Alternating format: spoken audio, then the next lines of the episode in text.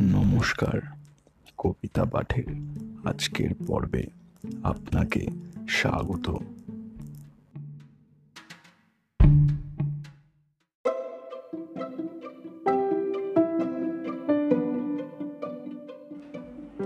আজকে আমার নিবেদন কবি সুকুমার রায়ের কবিতা, বিষম কাণ্ড। কবিতা পাঠে আমি সাহেব।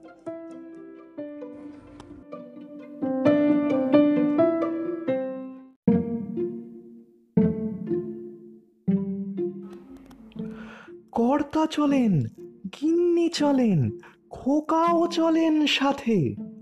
তর বড়িয়ে বুক ফুলিয়ে শুতে যাচ্ছেন রাতে। তেড়ে হন হন চলে তিনজন, যেন পল্টন চলে। সিঁড়ি উঠতেই একই কাণ্ড, এ আবার কি বলে?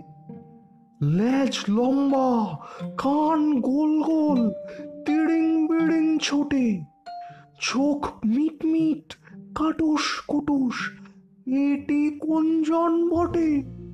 হে হুস হুস ওরে পাস রে, মতলব খান কিরে করলে তারা যায় না তবু, দেখছে আবার ফিরে। ভাবছে বুড়ো, করব গুঁড়ো ছাতার বাড়ি মেরে।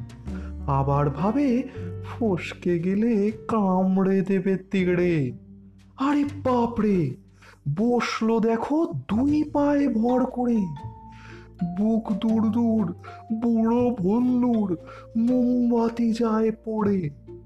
ভীষণ ভয়ে দাঁত কপাটি তিন মহাবীর কাঁপে।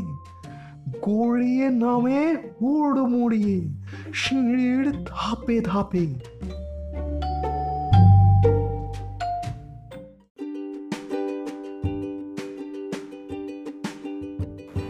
শ্রোতা বন্ধুদের কাছে অনুরোধ, অবশ্যই জানিও কেমন লাগছে আমার কবিতা পাঠ। আর শেয়ার করতে কিন্তু ভুলো না, তোমার শেয়ার আমায় পৌঁছে দিতে পারে বহু মানুষের কাছে। এছাড়াও, আমার আপকামিং এপিসোডসের আপডেটস পেতে সাবস্ক্রাইব করো আমার চ্যানেল ধন্যবাদ।